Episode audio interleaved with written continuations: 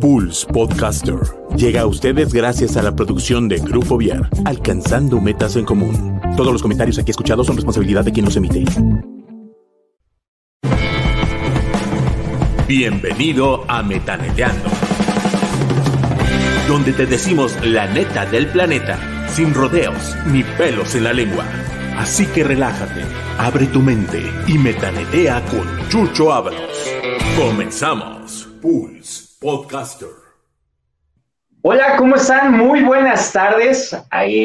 pues siempre es un gusto. Hoy tenemos invitada de lujo el día de hoy aquí en Metaneteando. Y como ustedes saben, y si no, yo soy Chucho Ábalos, quien el día de hoy los acompañará en nuestro programa. Recuerden que parte de lo que buscamos aquí en Metaneteando es dejar el mundo mejor de como lo encontramos, incluyendo el nuestro propio. Entonces, el día de hoy vamos a hablar de un tema súper, súper, súper padre. Y como lo dije hace un momento, tenemos invitadas a, de lujo, ¿sí? Eh, hoy vamos a hablar sobre la música. Y la verdad es que es un tema bastante interesante porque la realidad es que cuando las palabras callan, la música habla. Ese es el tema del día de hoy cómo la música puede expresar emociones, cómo nos puede llevar a diferentes lugares sin importar la edad, sin importar si de pronto sabes tocar algún instrumento o si de pronto este, eres el mejor, eh, no sé, eh, instrumentista o lo que sea. La música por sí sola habla. Y el día de hoy, desde la ciudad o desde el estado, qué será, Doris? A ver, dime. Estamos en Tuxtla Gutiérrez, que es la capital de Chiapas. Entonces, hoy estamos desde Tuxtla, Tuxtla Gutiérrez, Chiapas. Así es. Y hoy estamos con Doris. Ahora sí, eh, la, la presentación como tal es de la licenciada Dora Cristina García de Alba Arevalo. Doris, muchísimas gracias por estar aquí. Qué gusto. ¿Cómo estás? Pues muy bien, muchísimas gracias también por la invitación y también por la calurosa bienvenida y presentación. Y bueno, pues estoy muy emocionada por poder compartir un poco acerca de este tema que en lo personal me encanta, es parte fundamental de, de mi persona esto a pesar de que mi licenciatura en sí no es realmente música, sin embargo estudié música y puedo, puedo platicarte acerca de esta experiencia y también lo que conlleva, vaya, todo lo, todo lo que implica aprender, eh, aprender música y aprender a tocar un instrumento, que vaya que también hay que tener eso, eso presente, porque podemos tocar un instrumento de manera muy empírica, pero no saber exactamente acerca de música. Entonces, queremos, eh, bueno, quiero hablar, platicar un poquito acerca de esto. Padrísimo, Doris. Doris, una pregunta y, con esto me gustaría iniciar. Eh, la música, ¿qué papel juega en la vida de las personas? ¿Cuál es el papel de la música en la vida de todos nosotros y de todas nosotras? Pues mira, la música es muy importante y siempre ha acompañado al ser humano desde tiempos, eh, ahora sí que desde la época de las cavernas hemos, hemos tenido presente la música porque la música implica los sonidos, un ritmo, una melodía, una armonía. Obviamente de manera muy precaria nosotros ya tenemos la sensación del ritmo. en, ese, en ese entonces, cuando éramos todavía muy primitivos, pues lo que hacíamos era eh, tratar de buscar algunos elementos que nos sirvieran como percusiones, inclusive el cuerpo mismo funcionaba como una manera para poder tratar de hacer ese, de generar esos ritmos y de esa manera también transmitir aún antes de que existiera el lenguaje como tal, ya existía la música, ya existían los sonidos reproducidos por nosotros mismos. Doris, y en esta parte, la, la, música, ¿qué es lo que alcanza a comunicar? ¿Qué es lo que alcanza a transmitir cuando una persona desea, desea comunicar algo? Digo, perdón el pleonasmo, ¿no? Pero la música muchas veces nos permite eh, ser un, un, canal de comunicación claro. que permite expresar muchas ideas, muchos sentimientos y que a veces por temor llegamos, o sea, hay personas que pueden llegar a decir, ay, no, ¿cómo voy a transmitir esto? ¿Cómo voy a comunicar esto a través de la música? ¿Tú qué piensas de esto? ¿Crees que realmente sea algo tonto o crees que sea algo que de pronto no valga la pena eh, utilizarlo o expresarnos a través de la música? No, para nada, o sea, para nada es tonto porque a final de cuentas es una, es una herramienta. La música nos permite justamente expresar porque si la, si la entiendes tal cual, la música es un lenguaje. Es un lenguaje que tiene una escritura, que tiene una forma de interpretarse también. O sea, es, hay, hay todo un lenguaje detrás de, de, la música y a esto le, podemos llamar incluso, bueno, hablando de las partituras y al momento de leer las partituras ya estamos comunicando. Y en ese sentido ya tenemos esa parte cubierta, estamos comunicando un mensaje. Es más, algo muy curioso es que dentro de las mismas partituras, eh, ciertas, a cierto número de compases les llamamos frases, como si estuviéramos evocando también oraciones, tal cual. Sí hay siempre detrás de la música un trasfondo, hay una expresión, hay algo que se trata de transmitir. Eh, no siempre es tan claro porque hay mucha variedad en la música, incluso en la música este, moderna, pero a final de cuentas sí está comprobado que es muy terapéutico para el ser humano. Tan es así que hay una sola disciplina que se llama musicoterapia, que justamente trata de esto, de cómo utilizar la, música a nuestro beneficio para tratar de mejorar nuestro bienestar. Existen incluso composiciones que están dedicadas hasta para las mascotas, para tratar de relajarlos. O sea, sí está comprobado que los sonidos sí repercuten en nosotros, sí tienen un efecto en nosotros.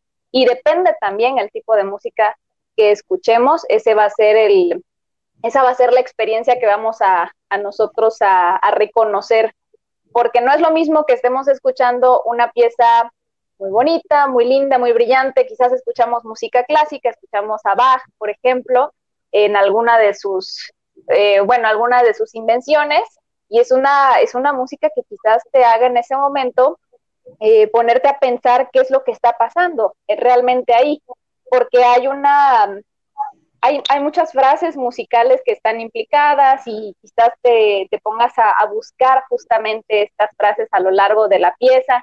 Y vaya, te mantiene en ese momento con mucha actividad, pero no es lo mismo a que estemos escuchando otro tipo de género, digamos que sea una música muy romántica, que tiene muchas pausas, que tiene muchas ligaduras, hay muchas respiraciones de por medio, y con respiraciones me, refiero a que no solamente, no se trata de que escuches, vaya, al músico respirar, sino que alcanzas a distinguir esas respiraciones, esas son las que te van llevando, digamos, a otro estado mental, un estado de relajación, por ponerte algún ejemplo. Y obviamente no es lo mismo que estemos escuchando que te gusta, reggaetón, bachata, eh, bueno, otro tipo de música, algo mucho más movido, todo eso también te va, te va a invitar a que estés en otro estado de ánimo también.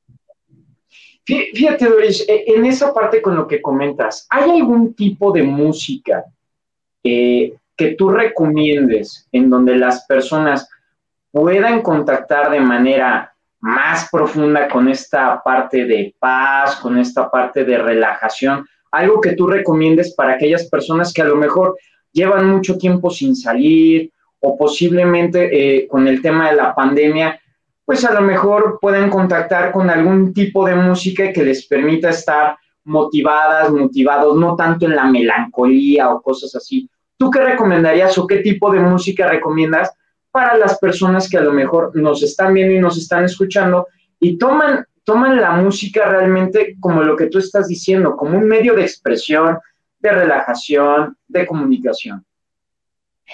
Bueno, ahora sí que para la música el gusto se, eh, el gusto se divide en géneros, ¿no? Cada quien tiene sus preferencias entonces, lo que, por ejemplo, para mí me puede relajar, igual para, para otra persona tal vez no. Piezas que sean, eh, o música que sea muy, muy bonita, muy tranquila, muy agradable. Em, quizás podría recomendarte que escuchen a Debussy, que escuchen a Chopin, está también Scriabin, eh, si quieres escuchar Brahms, pero me estoy yendo más al género hablando de música clásica sin referirme al género clásico, porque vaya que se divide en, varias, en, varios, en varios géneros, ¿no? Pero en particular podría recomendarle eso. la música de Debussy es fantástica, la música de Liszt también, es muy romántica, es, em, es sumamente romántica, vaya. Estoy tratando de, buscar otras formas de, describirla, pero habría, habría que experimentarla, vaya, habría que escucharla. Y la verdad es que eh, Debussy es muy brillante, es, un, es el tipo de música que podrías escuchar, digamos, no sé, un día que estés tratando de relajarte en tu casa, te podrías imaginar muchos escenarios en los que está, está lloviendo por fuera, te tomas tu casita, tu tacita de café o algo por el estilo. Hay una pieza muy linda que se llama Reverie, que justamente eh, trata de evocar eh, los sonidos del agua y tiene esa fluidez a lo largo de la pieza, la alcanzas a, a distinguir, a reconocer y te lleva, te lleva a lo largo de toda la pieza. Y hay inclusive, al, pasa algo muy curioso en el ritmo, en esta pieza de Debussy, que em, hay dos ritmos que se están ahí manejando entre la mano izquierda, la mano derecha, si lo estás tocando obviamente con un piano, ¿verdad? Pero eh, podría ser una de mis recomendaciones en estos casos. Oye, fíjate, tenemos a Lucía que nos comenta que la música clásica es fabulosa, eh, música de Mozart. Y Luis nos comenta, ¿la música electrónica es buena? Como bien lo mencioné hace un momento, depende mucho, vaya, depende mucho del gusto. Toda la música es buena, o sea, si la sabes apreciar, tiene algo que, que se pueda rescatar. Y ahí te va, o sea, algo que puedes aprender cuando estudias música es justamente esto, aprender a valorar qué es lo que está pasando en cada una de las piezas. En el caso de la música clásica, algo muy curioso que nos pasa a todos, o bueno, en general les pasa a, la mayoría cuando no están tan adentrados en este mundo de escuchar la música clásica, es que llegan a decir, es música muy pesada, es música muy aburrida, llega un punto en el que pierden, o sea, pierden totalmente la atención al tratar de escuchar estas piezas. ¿Qué pasa? Que el oído también se entrena. Ahora estamos muy acostumbrados a escuchar piezas musicales que no duren más de cuatro minutos. Entonces, toda nuestra atención dura cuatro minutos exactamente. Por eso nos cuesta a veces digerir cierto tipo de música cuando nos venimos a topar de repente con una sonata que dure 15 minutos, con un concierto que dure 40 minutos y estamos escuchando toda una orquesta, pero no sabemos realmente qué es lo que está pasando. Lo principal sería aprender a desmenuzar exactamente, a desmenuzar correctamente la, lo que estamos recibiendo, ¿no? Eh, estamos escuchando la orquesta, pero no estamos poniendo atención individualmente a cada uno de los instrumentos o a cada una de las, de las melodías, o quizás la melodía está brincando de uno a otro. Eso es lo que lo hace muy interesante y puede pasar, y no solo en la música clásica, también en la música electrónica. Sería bonito que trataran de jugar con esta, con esta idea de tratar de escuchar eh, de manera particular todo lo que está en juego en cada una de las, de las piezas que escuchen. Y entonces ahí sí podrán valorar si es buena o, o tal vez no para sus gustos. Porque vaya que hay hay muchas formas de, hay muchos géneros musicales. Podrías escuchar música contemporánea, y si no la sabes comprender, si no la sabes apreciar, vas a decir qué locura es esto, ¿no? Están, están tocando no solo con instrumentos, con todo lo que esté a, a su paso, empiezan a hacer sonidos medios extraños, muy disonantes, eh, pierdes la sensación del ritmo y demás, y tal vez no es tan fácil para ti de digerirlo no significa que sea malo, al contrario, sino que también es un reto tener esa, esa capacidad de poder apreciarlo. Fíjate que algo, algo súper interesante de lo que comentas es como esta parte de apreciación, ¿no? De que cualquier género, pues viene a sumar, ¿no? Independientemente de si es rock o si es música clásica o es pop. Digo, pues también, es parte de lo que cada persona eh, utiliza como medio de expresión también, y es algo que mencionas tú, ¿no? Esta parte de educar el oído. Todos educamos nuestra nuestra atención para ciertas cosas.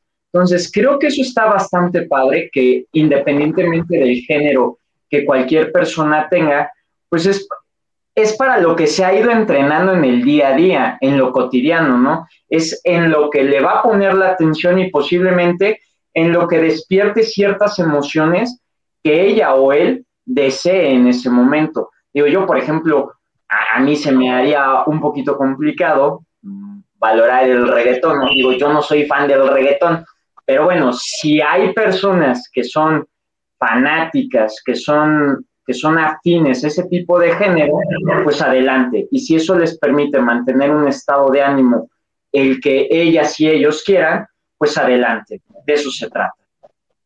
Claro, y bueno, ahí te digo, depende mucho de los gustos, pero también hay que tener presente, la música actual es en general, en general, y ojalá, ojalá que no me odien por este comentario que voy a hacer, pero llega a ser bastante repetitiva.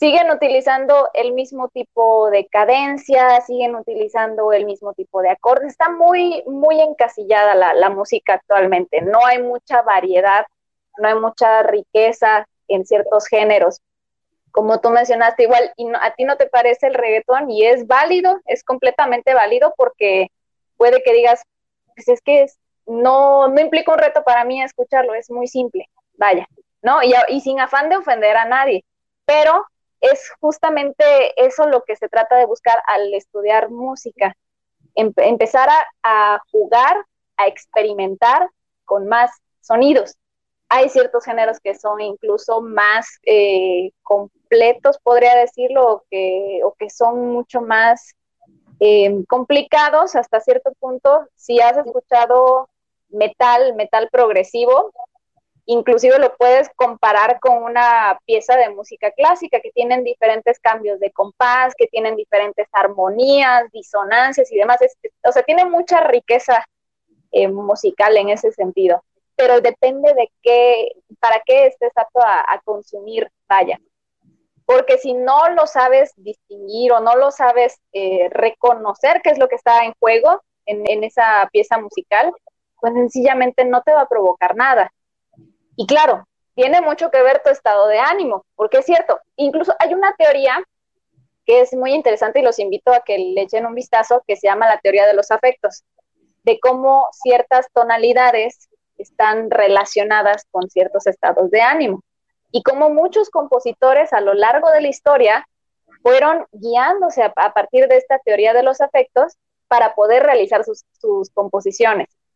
Entonces, lo que ellos buscaban era justamente tener ese efecto en su público, pero lo tenían muy bien calculado, vaya, a eso quiero llegar. O sea, hay una razón detrás de por qué eligieron esos acordes, esas cadencias, esas estas inflexiones, en fin, hay una decisión tomada en, a lo largo de una pieza musical.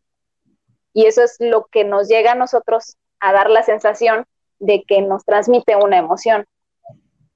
Ok, fíjate, nos están comentando que la música bineural es realmente que activa el sistema nervioso. Luciano nos comenta que la música con handpan es muy relajante. Como aquí cada quien va, va despertando un interés en la música que regularmente toca. Pero aquí viene también una parte interesante, Doris. Eh, hay personas que creen, que creen que no son capaces de tocar algún instrumento, ajá, y creo que una parte muy interesante de lo que mencionaste es que antes de que existiera el lenguaje, bueno, o más bien antes de que existieran las palabras, existían hacíamos sonidos. No, ya hacíamos sonidos, bueno, más bien, hacíamos sonidos y era un medio de comunicación. Entonces, ¿tú qué les podrías decir a las personas que nos están viendo y nos están escuchando con relación a animarse, además de escuchar música, a posiblemente tocar un instrumento y el cual les permita, además de un, proceso de reconocimiento, también una apertura a una nueva cultura en su vida. Claro. Bueno, una vez que aprendes música, pues se te abre un mundo de posibilidades, vaya, pero lo principal es tener predisposición, predisposición, voluntad para aprender a tocar un instrumento cualquiera que sea el que hayan eh, elegido pero siempre hay que tener presente lo siguiente, Tiene, tienes que desear querer aprender este instrumento porque no es un secreto que para aprenderlo pues, se necesita de mucha práctica, se necesita de mucha disciplina. Es cierto, sí lo requiere, al menos si quieres tocarlo a, un buen nivel, vaya, sí requieres de esa práctica, pero siempre va acompañada también de la teoría, porque muchas veces nos quedamos con, lo esencial, bueno, poniéndome de ejemplo en este caso, eh, yo aprendí a tocar piano antes de empezar a leer una partitura, porque lo aprendí todo de oído. Y muchos así lo hacemos, o sea, nuestro interés nace de esa forma, porque escuchamos algo, nos gusta e inmediatamente queremos replicarlo. Pero ahí te va, no es lo mismo y sinceramente me había quedado por mucho tiempo con esa con esa pues con esa sensación de que podía tocarlo, pero algo faltaba y es justamente eso, al momento de que tú aprendes también a leer una partitura, entiendes exactamente qué es lo que se requiere en cada una de las piezas, o al menos qué es lo que te está pidiendo cada uno de los compositores. Ahora bien, cuando aprendes a tocar un instrumento, cosas maravillosas que, que están en juego es, en primera, tu coordinación. Te vas a dar cuenta que sí, no es fácil, pero es muy satisfactorio porque te vas fijando metas conforme vas avanzando en tu aprendizaje. Así que te genera esa, esa satisfacción, ese orgullo de, bueno, voy poco a poco, pero voy, a, voy avanzando. Y es muy, sí, es muy, llega a ser muy demandante ya cuando lo tomas de manera profesional, sí requiere que le dediques varias horas al día. Si estás comenzando con media hora es suficiente, media hora que empieces a tocar el instrumento, media hora que practiques quizás el solfeo para que eso te ayude también a leer tus ejercicios o las piezas que vayas a tocar. Escucha mucha, mucha música, eso es la, la principal recomendación. Escúchalo. Casi podría decirte que lo orejees, pero primero hay que escucharlo, luego irte a la partitura, sí, sí, irte a la partitura y inspirarte en ese momento y empezar a, a tratar de, de, transmitirlo a través de, de ahora, ahora sí, de tu instrumento, ¿no? Yo me, me voy mucho al piano porque eso es lo que yo toco pero sí. Y bueno, de los beneficios que te genera aprender a tocar un instrumento, no solo es la coordinación, como te lo mencioné, sino también la memoria. Tienes que trabajar muchísimo la memoria, la concentración es sumamente importante, porque puede que estés en tu casa, quieras empezar a tocar el instrumento, pero de repente llega el perrito a distraerte, llega el vecino, hay ruido en la calle, etcétera. Entonces tienes que estar perfectamente concentrado para poder trabajar y trabajar bien. Ahí te va, algo con lo que muchos se enfrentan al momento de empezar a tocar un instrumento o a, sacar una pieza, es, bueno, no me sale, no me sale, no me sale y ya no quiero y lo dejo en paz. Uno llega a frustrarse, es cierto, pero lo que les podría recomendar en estos casos es cuando se encuentren con algún detalle que no les no funcione, algo está pasando ahí, pero el punto es que no le sale lo eh, musicalmente. En ese momento deténganse, deténganse, respiren, olvídense un rato del instrumento y regresen después a intentarlo una vez más. Porque mientras más lo intenten y sigan cometiendo el error, pasa algo muy curioso, pero nuestro cerebro se acostumbra y se aprende el error antes que aprenderse lo que realmente estamos deseando trabajar entonces, sí es de mucha paciencia, pero la verdad es que la satisfacción que te genera tocar un instrumento y tener la capacidad de reproducir la música que tú deseas en el momento que tú deseas, compartirla con tus seres queridos, no tiene precio. Y además, em, te permite también tener esa conciencia sobre ti mismo porque hay un juego mental en cada uno de los intérpretes en el momento en el que están frente a su instrumento y están frente a un público, en el que necesitan estar atentos a la pieza, pero llegan a tener esta conexión también con lo que están tocando y eso es lo que nos permite justamente llegar hasta el público hay muchos casos, perdón, hay muchos casos de, músicos que tocan pero que no te generan nada. Eso es porque todavía no están del todo conectados, están quizás de manera muy mecánica haciendo su papel. Y sí hay un punto en el que requieres tener esa, esa capacidad de saber cómo conectar con tu público, a pesar de que sabemos que la música va en una sola dirección. Solo va hacia quien lo escucha, pero nunca va a haber una retroalimentación como tal. Entonces, sí los invito a que, a que aprendan a tocar un instrumento. Es un trabajo muy, muy exigente a nivel mental, a nivel emocional e incluso corporal, porque todo está en ese momento en función, todo. Inclusive está comprobado que en el caso de los músicos estamos trabajando ambos hemisferios del cerebro al mismo tiempo. El, ahí las conexiones que están en el cuerpo calloso están mucho más eh, entrelazadas precisamente porque es un, es un trabajo simultáneo el que tenemos al momento de tocar un instrumento. Entonces, por eso es recomendado también para los casos de Alzheimer, de Parkinson, por eso nos relaja también. Entonces, tenemos mucha actividad en ese, en ese momento.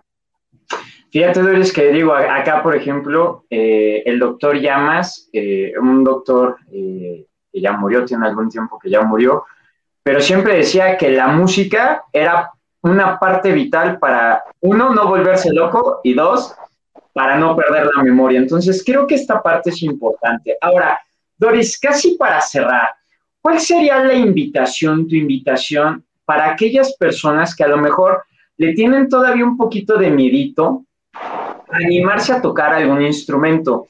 Creo que algo, algo bueno que ha ocurrido con el tema del distanciamiento social a partir del tema del COVID-19 es que nos ha permitido acercarnos a nosotros. El tema es que nos hemos acercado y no hemos sabido en ocasiones qué me cachis hacer con ese tiempo. Entonces, creo que la música, fíjense, estoy hablando de la música o de tocar un instrumento, puede ser un muy buen hobby y podemos, y, hombre, podríamos tener posibles concertistas o posibles este, personas ahí eh, guardadas que no sabíamos que pueden ser expertas en el análisis de música o en tocar un instrumento. ¿Cuál sería esa invitación tuya ya casi para cerrar este, el programa del día de hoy, este, Doris?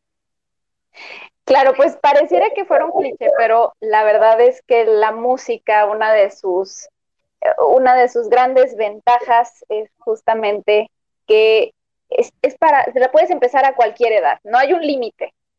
Puedes empezar desde muy chico, puedes empezar muy grande y no hay un límite. Todo depende, como te dije hace un momento, depende de la voluntad que tengas para, para aprender una persona que no quiere aprender, que no tiene interés, y pasa mucho en el caso de los niños que a veces los llevan a, un curso y resulta que dicen, bueno, ¿y por qué no mejora? ¿Por qué no avanza? Pues es sencillamente porque no es un punto de interés para el niño, ¿no? Pero ya que estamos conscientes de si somos adultos y queremos aprender algún instrumento, pues adelante. No hay ningún impedimento al respecto. Hay tantas facilidades actualmente para poder eh, tocar un instrumento.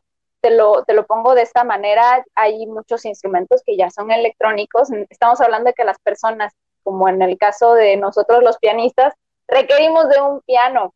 Imagínate hace un siglo cuando no habían pianos eléctricos, conseguir un piano era, era algo casi imposible, porque, porque los instrumentos en sí son muy caros, pero ahora tenemos el acceso que incluso existen estos pianos que son que son hasta desplegables o incluso hay aplicaciones para el celular, aplicaciones para las tablets, donde puedes emular a un, instrumento. Entonces no hay límite, no hay una excusa tal cual. Si te gusta, hazlo y ten presente lo siguiente, es algo nuevo, te estás adentrando en un mundo nuevo, es un lenguaje completo el que tienes que aprender y lo aprendes desde cero, como si aprendieras otro idioma. Vas a aprender inglés, vas a aprender francés, exactamente igual es la música si lo quieres tomar con un poquito más de, seriedad, pero lo principal es que la disfrutes. Si tú la disfrutas, ya con eso tienes todo ganado. Puede que no seas el mejor músico, pero si para ti eso te genera placer, eso te desestresa, eso te mantiene más estable en ese momento, ya con eso lo tienes ganado y adelante. Ojalá que, que le echen muchas ganas, que tengan la paciencia necesaria también que entiendan que, que hay que reconocer este trabajo que implica aprender música y tocar también un instrumento. Doris, pues muchísimas gracias. Tenemos, tenemos comentarios de las personas que nos están siguiendo. Lucía Gabriela te manda a felicitar, Karina, gracias. Maricarmen, Luis. La verdad es que tenemos muchas personas que nos están este, mandando comentarios y pues agradecerte, Doris, el tiempo y hay que tomar en cuenta a Nancy, por ejemplo. Nancy comenta, ¿influye la inteligencia musical a ver, ¿influye la inteligencia musical de la teoría de las inteligencias múltiples de Garner para aprender a tocar un instrumento? Es pregunta. Perdón, no alcancé a escuchar bien tu, la, pregunta, se corta un poco, dime. Dice, Me quedé en inteligencia musical. Dice, ¿influye la inteligencia musical para aprender a tocar un instrumento? Estoy un poco confundida en, la pregunta me, parece un poco confusa, a ver si trato de, entender. O sea, una persona que escucha música o que está en contacto con la música tiene esa facilidad para aprender a tocar un instrumento, más o, más o menos ahí lo estoy, lo, estoy tratando de interpretar. Ok. Sí, por supuesto, tener el acceso, tener esta, pues esta cercanía con la música genera esta predisposición que es muy indispensable para que empieces a tocar un instrumento. Si tú desde muy pequeño escuchas cierto género, es muy probable que de grande ese va a ser el género por el cual te vas a empezar a, a, dirigir o te vas a enfocar más a tratar de desarrollarlo y vas a buscar incluso instrumentos que vayan acordes a este género. Y como bien te decía hace un momento, lo, lo principal, o bueno, si quieres empezar es escuchando mucha música empieza a escucharla, empieza a identificar, si puedes, identifica primero la melodía, identifica qué es lo que está sucediendo, qué es, cuál es la parte más, más importante eh, de lo que está sucediendo en, la pieza, y ya más adelante trata de reconocer los instrumentos, reconocer el compás, y todo esto lo vas a lograr únicamente escuchando.